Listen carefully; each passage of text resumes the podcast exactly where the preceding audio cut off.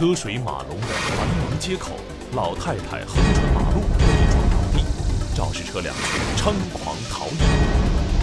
就那个老林，当时也没看到车子，一下子把他那个挂翻了，好，然后那个人那个车子就逃逸了。纷繁复杂的视频监控，来来往往的行驶汽车，民警们要去寻找蛛丝马迹，肇事车辆究竟去了哪里？马路上飞驰的无牌轿车，唯一线索是车窗上的一串模糊数字一三一四，然而这背后却有意想不到的转折。看到他那个那那个眼神呢，还确实也也。你觉得个人责任很大嘛？那个他那个那个方法全新，个人问心无愧嘛？判案说法，带你和警方一起追击神秘的“一三一四”。一刻拍案，繁华路段肇事逃逸，无牌黑车去向成谜。这是重庆市江北区建北五支路口的一个监控镜头拍摄的画面。在画面中，本该是车辆行驶的道路，却下来了很多行人。在镜头的左边，我们看到行人停在道路的中央，指指点点，围观的人也越来越多。几分钟过后，一辆救护车来到了现场，救护人员紧张地忙碌起来。又几分钟过后，这个监控镜头做出了一个调整，将镜头左移了一下，这才看清楚了。救护车正在抢救路口的一个受伤的老年妇女。几分钟前，这里发生了交通事故。然而奇怪的是，除了现场的救护车以外，却不见肇事车辆。原来肇事车辆已经肇事逃逸。现场群众很快拨打了报警电话。所以说，那个老年人当时也没看到车子，一下子把他那个挂翻了。好，然后那个那个车子就逃逸了。伤者本人呢，叙述呢。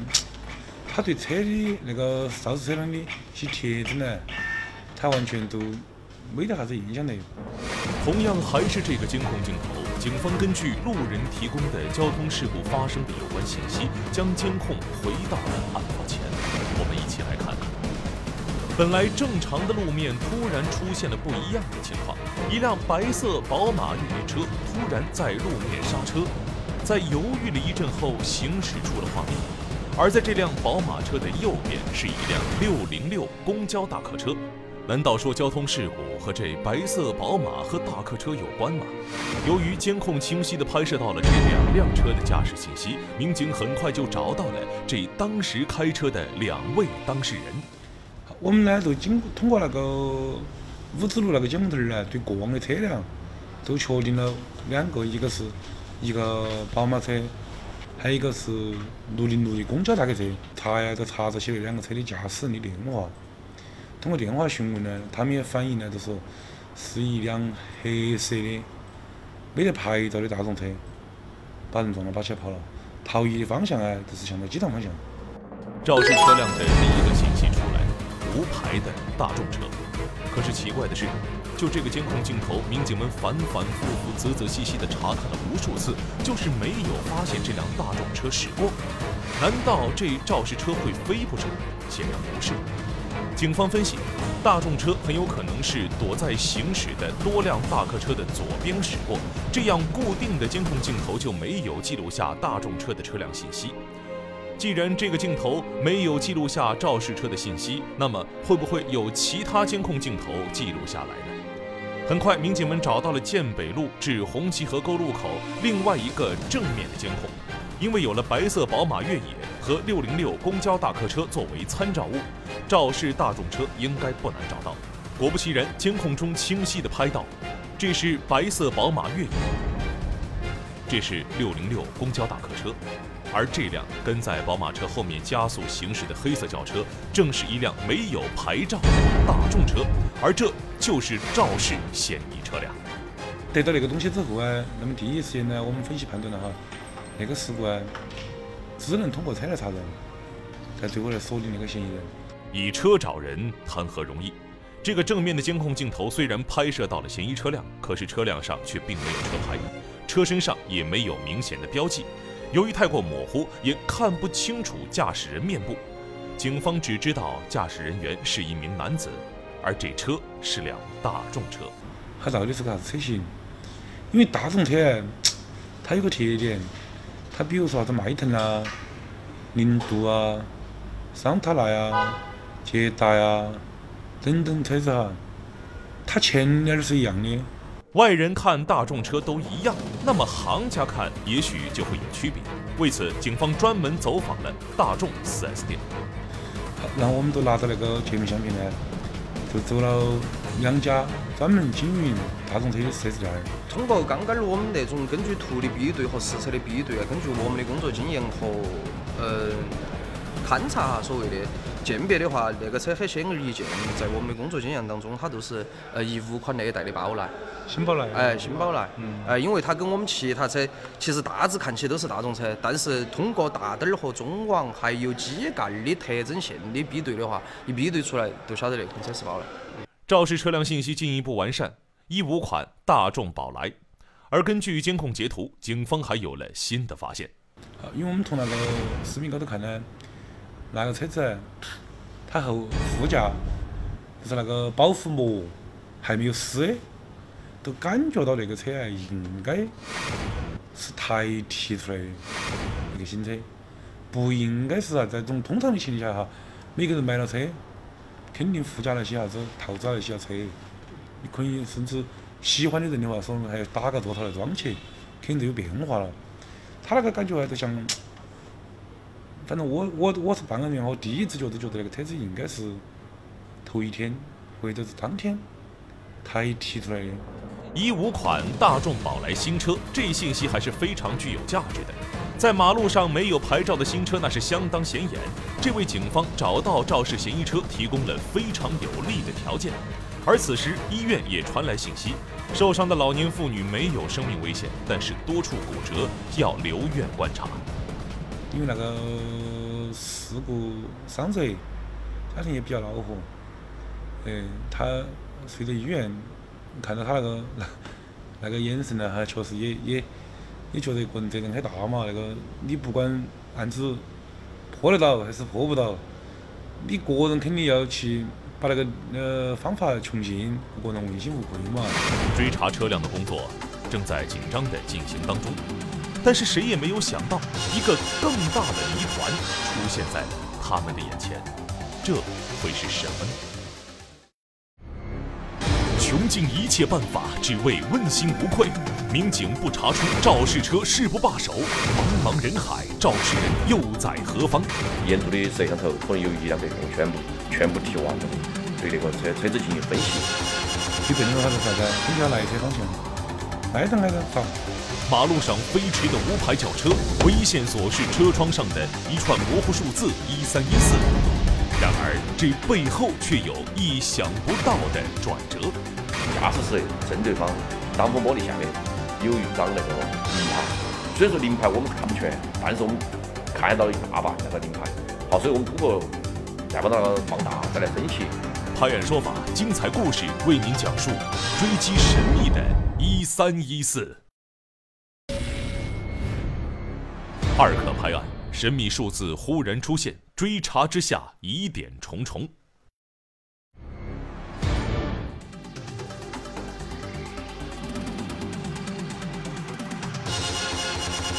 江某里头那个跟着那个他的那个逃逸的方向，是挨着往那个就他他那个他来时的方向，也就他是从上京市嘉陵人大桥过来的，也就他从过来的时候是从哪哪个地方过来的？从上京市哪个地方往着去那个嘉陵人大桥那个走的？把他来把他来来车方向那个看啊，那个提取了，把他的沿途的路线全部把提取。警方从肇事车辆来车方向和逃逸方向的监控入手，将沿途几百个摄像头的素材收集到一起。要从中寻得蛛丝马迹，但是这谈何容易？众所周知，出事地点为江北最繁忙的路段，交通四通八达，过往车辆不计其数。车辆在一个摄像头一闪而过就几秒钟，要在如此多的车辆中找到肇事车，难度还是相当之大的。然而，通过大量的工作，经验丰富的办案民警硬是在茫茫人海中寻得破案的关键。肇事车辆的来车方向路线上有了重大突破，一条关键的信息浮现了出来。通过对监控的追踪，在袁家岗的一个监控镜头下，有了更加清晰的一张截图。在这一截图中，肇事车辆前窗上有一张白纸，新车前面的白纸，这不就是一张临时牌照吗？他那个车子驾驶室正对方挡风玻璃下面有一张那个临牌。虽然说临牌我们是看不全，但是我们看到了一大半那个临牌。好，所以我们通过再把那个放大，再来分析，我们那个最终把那个临牌的牌照我们是给他那个搞清楚了。然后幺三幺四幺三幺四。虽然镜头比较模糊，但是通过分析还是能分辨出临时牌照上面的数字是一三一四。随后，通过警方的技术分析，终于完整的解析出整个牌照，这极有可能是渝 CV 一三一四，而这临时牌照里面是包含了这辆车所有的信息的。当时我们很兴奋，因为查得起临牌了，因为都是肯定都是这个车了，就找得到地，找得到车主了。民警此时心情激动，追查多日，终于有了结果。然而一波未平，一波又起。原来以为就能见到肇事车辆的庐山真面目了，但是这一查让警方吃了一惊，因为这个一三一四临时牌照居然出自一家丰田 4S 店，这就奇怪了。肇事车辆明明是大众车，怎么在丰田 4S 店打印临时牌照呢？事不宜迟，民警们赶到了这家丰田 4S 店。嗯，客户购车之后，呃，我们会给客户这个打印购车的发票，然后呢，给他的这个车辆投保，呃，发票、投保以及客户本人持他的身份证，然后到我们的这个指定的区域去打印这个临时牌照。那么这个临时牌照的话，是跟车管所的互联网系统是实时联网的。那么，所以这套的话就是，嗯，所有的手续齐全之后，我们才能够给客户打印这个临时牌照。丰田 4S 店工作人员告诉我们，这张渝 CV 一三一四确实是出自他们这里，而且他们也是按照规定严格的审核了相关材料才打出了这张临时牌照的。那么这张牌照又怎么出现在了一辆大众宝来车上了呢？会不会是购车的车主自己拿出去给了别人呢？很快，警方也联系上了这丰田普拉达的购车人，购车人非常肯定一件事情，就是这张牌照。在他使用期间就已经过期，为此他还专门来 4S 店进行了更换。而这张过期的渝 CV 一三一四，他清清楚楚记得是归还给了 4S 店。好，为了证明他把那个那个呃临牌交还了给丰田 4S 店，我们还把专门把他拉起喊起路，一起又到了呃丰田 4S 店进行对质。确实，他也是交了的。丰田四十的工作人员也承认他是交的。嗯，是这样的，那块牌照的话，当时就是我们店里这个收回的。但是收回之后的话，因为我们的这个办公区域是一个开放式的办公区域，收回之后的话，我们放在固定的位置。但是呢，其他的这个人员到我们店里来的时候，呃，可能就是顺手把这个临时牌照就拿走了，是这样一个情况。兜兜转转，围绕这一临时牌照转了一大圈，破案又回到了原点，这让办案的民警多多少少有点沮丧。这神秘的一三一四肇事车究竟去了哪里呢？而就在此时，分析监控的民警反馈，这辆黑色宝来车在监控中不见了。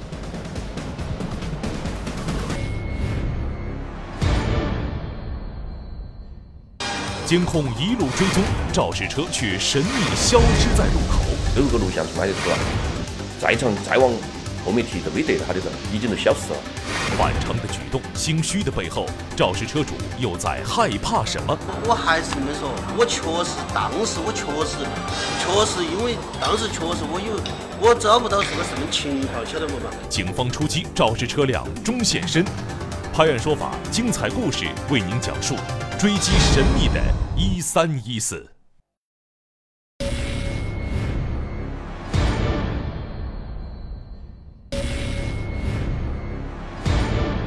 三克拍案，数次辗转寻得轿车，科学分析锁定责任。沿途我们都找录像，也就是说他只能看到那个车子过，但是他的里头的内容啊，因为涉及到临牌也没得了，他里头那些那个。就基本上没啥子那个有用的车内的那些做的都显示东西。肇事车在大公馆奥体附近不见了，警方搜索了周围所有监控，就是没有找到这辆车。这车不可能凭空消失了呀？难道是监控没有拍摄下来吗？警方分析，这都不太可能。会不会有一个情况，这车就是停在附近的呢？案发当天，就是从这里出发开往江北的呢？于是警方布置警力，走访了周围所有的路段，果然有了线索。到到最后一个看到起那个肇事车那个地方，往到陈家坪方向，可能接近一百五六十米的地方。丢一个一汽大大众四 S 店。之前警方一系列的排查得出的肇事车是无牌照假临牌的一五款大众宝来新车。如果是直接从 4S 店开出来的，这不就完全符合之前的调查吗？步步调查，真相似乎也就在眼前。好消息接着传来，对那家 4S 店的调查也有了新的进展。就在案发当天，他们店里正好卖出一辆一五款新宝来。接车的时候，接车人留下了个人信息，是一个名叫孙长青的男子。接着，警方调出这个孙长青的照片，但是由于肇事车截图里面驾驶人员的照片太过模糊，警方无法确认就是孙长青。随后的几个电话让办案民警心中确认了七八分。因为警方叫孙长青来接受调查的时候，孙长青次次都在出差，真有这么巧吗？我还翻查，那时我还在说，我说其实我们搞案子搞了可能还是有十年了嘛。我说其他越反常啊，我说越高兴，是有问题。他如果是正常的哈，他心头没鬼的，他就直接来了。调查接车人孙长青的同时，警方也同时继续追查肇事车的去处。据 4S 店工作人员回忆，孙长青将大众宝来送往了万州的一家大众 4S 店，因为万州有客户订购了这款一五款大众新宝来，办案民警马不停蹄赶到了万州的这家店，这辆新车已经被售卖出去。据万州 4S 店工作人员回忆，卖车的时候，买家就发现新车前面的引擎盖上有一个凹陷的地方和部分擦伤，当时还对他们提出了意见。他实在是跟他说的啥子？他说前面来看车的有顾客很激动，跟他们吵架的过程当中又拿钉子，拿他手啊，对他眼睛开始咚咚咚敲了几下，敲疼了。当时一种人想，他说我也觉得也不像，但是啊，那个也不关我的事。啊，经过协商啊，他少了少了点钱。4S 店答应更换引擎盖，并且给买主少了钱，就将肇事车卖了出去。被换下来的引擎盖至今还在店里。在对这些材料取证后，警方几乎可以肯定，交通肇事逃逸的犯罪嫌疑人就是送车人孙长青。警方立即去往了孙长青的老家梁平。此时，孙长青依然躲着不见警方。办案民警找到孙长青的亲戚邻居，说事实、讲道理，让他们给孙长青带话，争取宽大处理。通过多方面工作，警方终于见到了孙长青。但是此时，孙长青却有了不同的说法。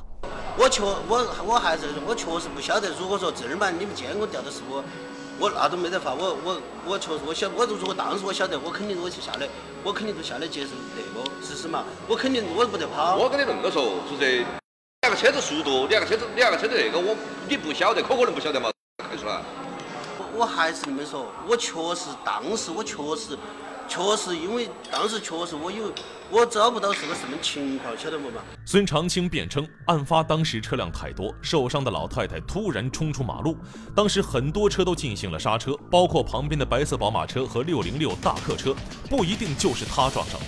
为此，警方将监控视频送往了交通事故司法鉴定中心进行司法鉴定。通过对画面的技术分析、运动痕迹、驾驶路线等等一系列专业鉴定，得出结论：无牌大众车与行人发生接触碰撞，可排除行人倒地前与其他车辆接触的可能性。无牌黑色大众小型汽车符合与行人碰撞的表现。面对专业鉴定、监控录像和其他证据，孙长青无话可说。那么还有一个问题。误导警方的那张渝 CV 一三一四临时牌照，明明是丰田 4S 店里开具的，怎么最后又到了孙长青那里了呢？啊，用的啥临牌？临牌呀？嗯，临牌的一般都是过期的临牌噻。牌照多少的临牌？啊，你那那儿拿个临牌牌照多少？我记不起了，牌照临牌照临牌照的。因因为那些临牌全部是过期的临牌。孙长青交代，由于平常就是干的转运车辆工作，为了图个方便，就没有去办理合格的临时牌照，都是四处寻找的过期临牌。他们平日往来于各个 4S 店，看见有过期的临时牌照，就留着转运车的时候使用。对于这张丰田车的渝 CV 一三一四临时牌照，他都记不清楚在哪里顺手拿的了，只是没想到这次出了事情。我觉得还是应该加强这方面的法制宣传一下。哦哟，内部一个机制，把它管理严格一点，尽量把它漏洞堵死。堵死之后啊，对这个社会的隐患要小些。对交通管理工作的压力肯定也要小一些嘛。对于经销商来说，实际上也啥子，如果不出事故哈，他也要节约了成本了。你想想没得嘛，一档零卖到二三十块钱，发生那个一个事故，还有逃逸，他所所所损失的经济成本，或者对经销商信誉、社会成本，我不晓得算到个账没得，那个损失可能还要大小。为了节约几十块钱的成本，竟然随便用上一张过期牌照，不仅给警方破案带来障碍，更重要的是无法保证车辆和驾驶人本身的各种合法权益。这种做法是相当错误不可取的。同时，本案当中受伤老人横穿马路也有责任，但是嫌疑人这逃逸行为让案情的性质就发生了转变，等待他的将会是法律公正的判决。《中华人民共和国道路交通安全法实施条例》第九十二条，发生交通事故后，当事人逃逸的，逃逸的当事人承担全部责任；但是有证据证明对方当事人也有过错的，可以减轻责任。《中华人民共和国道路交通安全法》第一百一十条第二款，造成交通事故后逃逸的，由公安机关交通管理部门吊销机动车驾驶证，且终生不得重新取得机动车驾驶证。